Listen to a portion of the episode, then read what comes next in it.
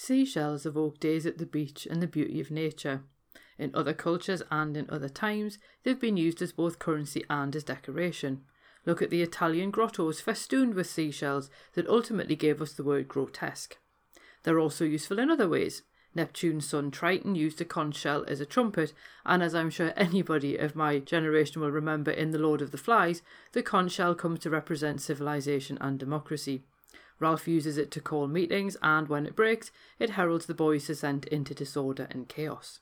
But shells are also the remains of living creatures, and this gives them a strange sort of liminal quality, which can then impact the kind of folklore that we find around them. So, we're going to dive into all things seashell and pearl in this week's episode of Fabulous Folklore. Hello there, and welcome to Fabulous Folklore, the podcast for all things folklore, occult, and just a bit weird. I'm your host, Icy Sedgwick, blogger, fantasy author, and your guide into these rather mysterious realms. I've got some rare things to show you, so come on in, take a look around, but be careful not to touch anything. These things sometimes bite. Well, hello there, and welcome back to Fabulous Folklore with me, your host, Icy Sedgwick we are starting a brand new theme this month and we're going to be looking at things related to the sea. And like I said in last week's episode, this is sort of a little bit of a crossover because it's kind of a way of looking at materials, which we did last month, by looking at seashells and pearls, but obviously they do have that link with the sea as well. So, we are going to have a look at the folklore of shells and pearls in this week's episode.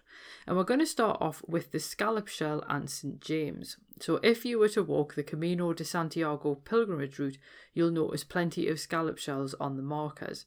And in the past, priests gave pilgrims scallop shells when they arrived in Santiago de Compostela to prove that they'd completed the walk. Now, shells represent St. James, who's the patron saint of fishermen, and there are a few theories as to why this might be.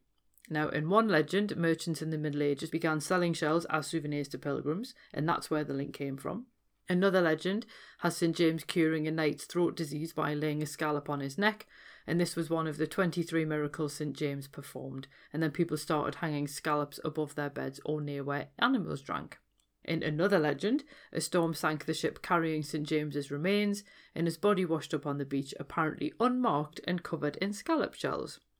So there are all these different competing stories as to why St James might be linked with scallop shells, but that's why they now appear on the pilgrimage route to where his remains are buried. Now, scallop shells are also associated with the goddess Venus, which is a completely different link, I think you'll agree.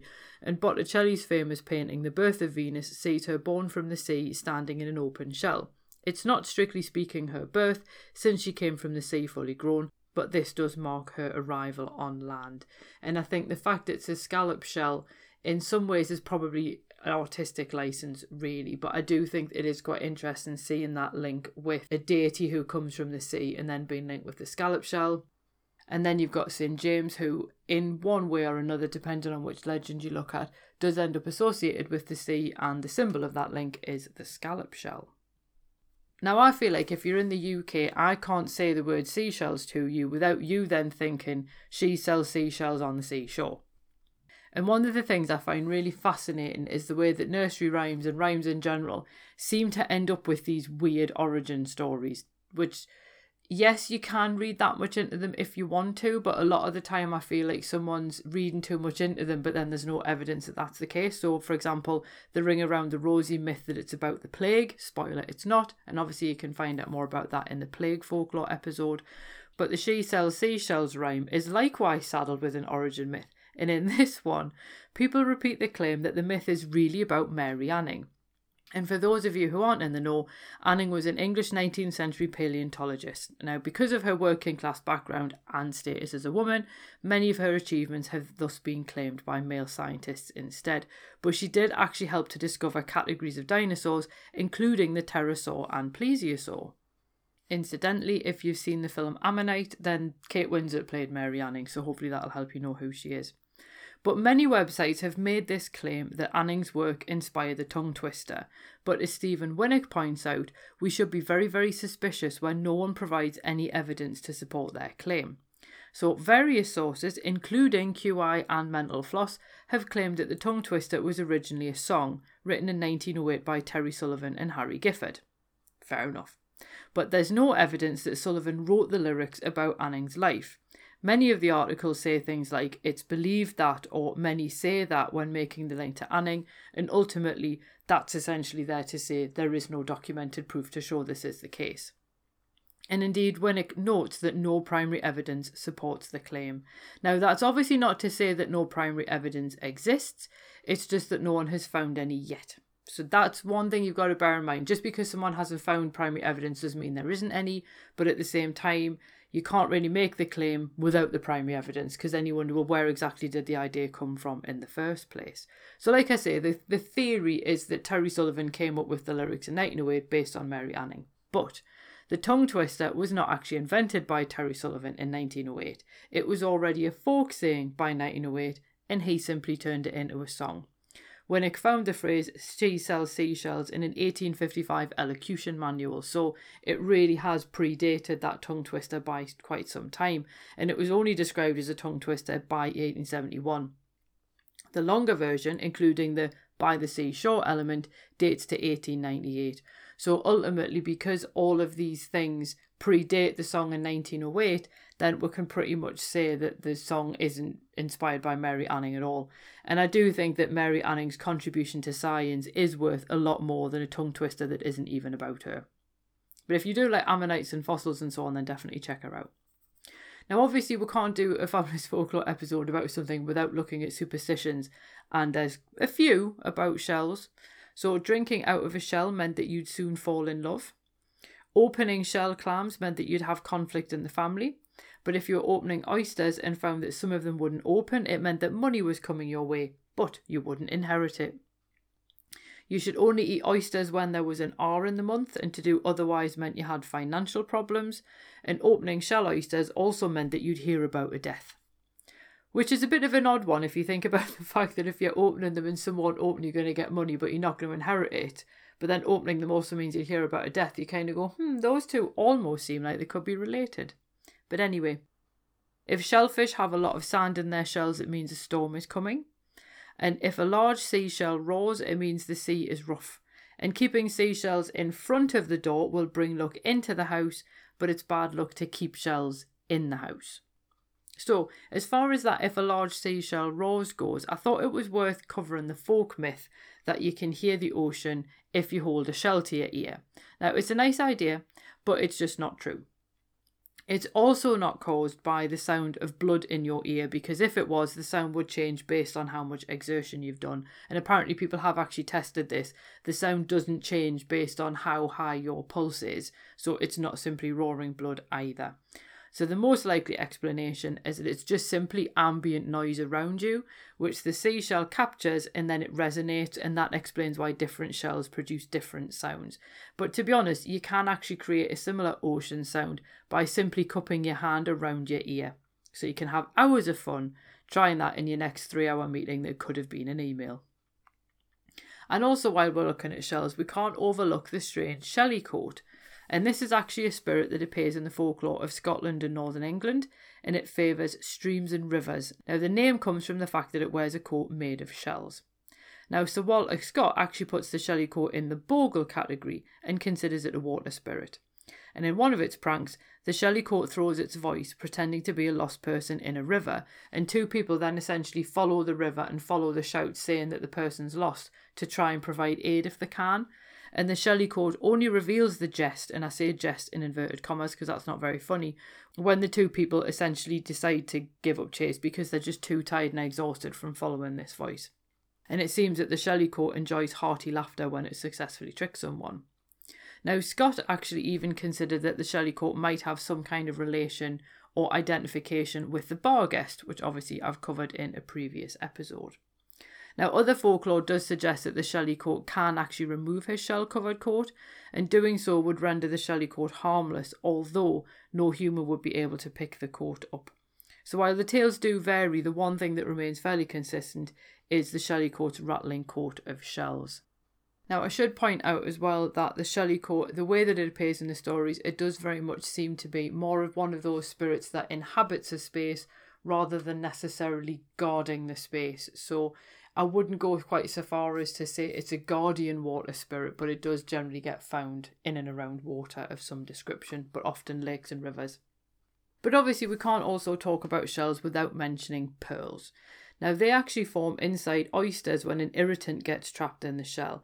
And some people think that that irritant is like a grain of sand, but according to one website, it's actually far more likely to be a morsel of food that gets trapped. And then the oyster realizes it's there and coats the irritant with aragonite and conchiolin. Now, these are the same materials that it also uses to make its shell as well. And it's the various combinations of these two materials that then give the pearl its luster and things like that.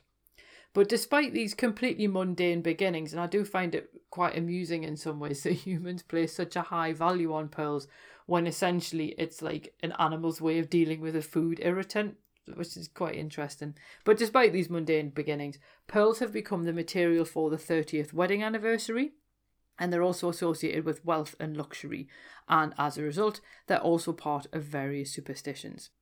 Now, all of these superstitions come from the Encyclopedia of Superstitions, Folklore and the Occult Sciences of the World from 1903, so obviously they are a little bit dated. But to dream of pearls meant hard times, worry, or treason. You should put your pearls in a box with ash wood to stop them from turning yellow. Some people believe that pearls would turn white in clear weather, but then they would turn dull in cloudy weather. If you wear a pearl necklace, it should attract love. And in one superstition, pearls can also ward off fire and bring success in business, which is quite impressive. If you wear a ruby surrounded by pearls, this will bring wealth and honour to the wearer. And if you wear a scarf pin that includes a black pearl, that will cause friends to tell you their innermost thoughts. And black pearls in general actually bring good luck, which I thought was quite interesting. And a cross made of pearl can ward off evil spirits. You should make sure that you don't sing before you put on your pearls, otherwise, you'll end up crying. And if you find a pearl button, then that's a sign that good luck was on the way. Now, speaking of pearl buttons, I did also want to put the Pearly Kings and Queens of London in as well. This is a slight tangent, I think, but I wanted to put them in anyway. And the Pearly Kings and Queens grew out of a custom made popular by costermongers. And essentially, what would happen is the leading families in this particular trade would sew mother of pearl buttons onto black velveteen suits. And it really started to become quite popular in the late 19th century.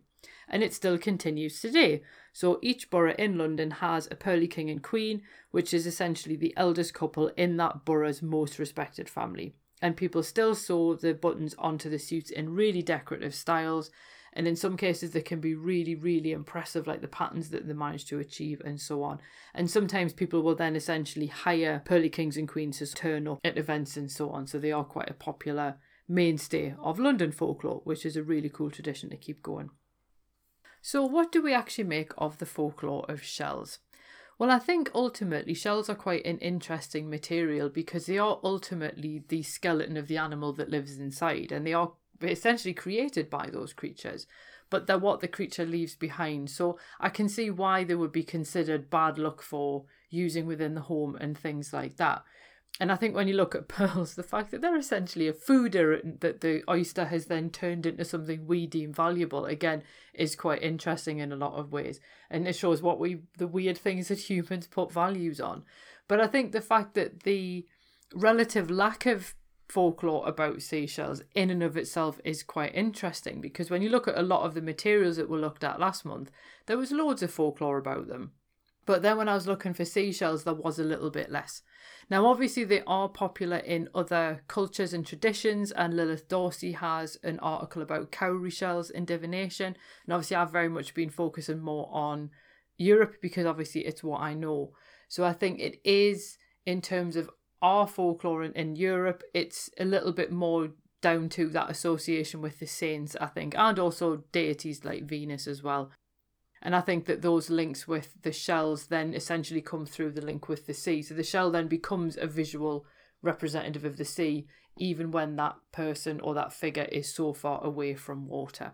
So that is how I think that kind of works. And I think the idea of having the shelly coat being covered in shells in often freshwater areas again then speaks to the otherworldly nature of the shelly coat. But please do let me know if you know any superstitions about shells or indeed pearls.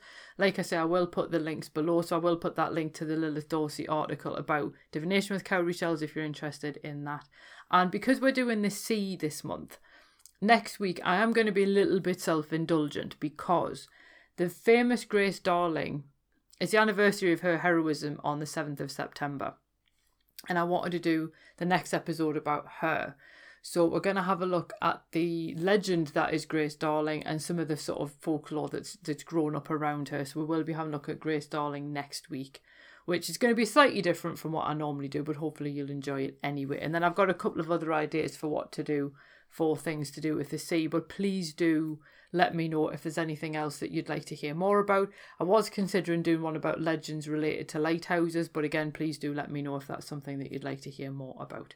But without any further ado, I hope you enjoyed this episode, and I will see you next week when we go to meet Grace Darling. Cheerio. Well, thanks for listening, and I hope you enjoyed that episode. If you did, feel free to leave a review wherever you listen to podcasts because that helps other people find the show too. It also takes between four and six hours to research, write, record, and edit these episodes, so if you want to help support my time in doing that, then you can buy me a coffee. Or you can join the Fabulous Folklore family on Patreon and enjoy extra benefits, including exclusive episodes and articles, and even illustrated talks. All the links you need are below, and thanks in advance.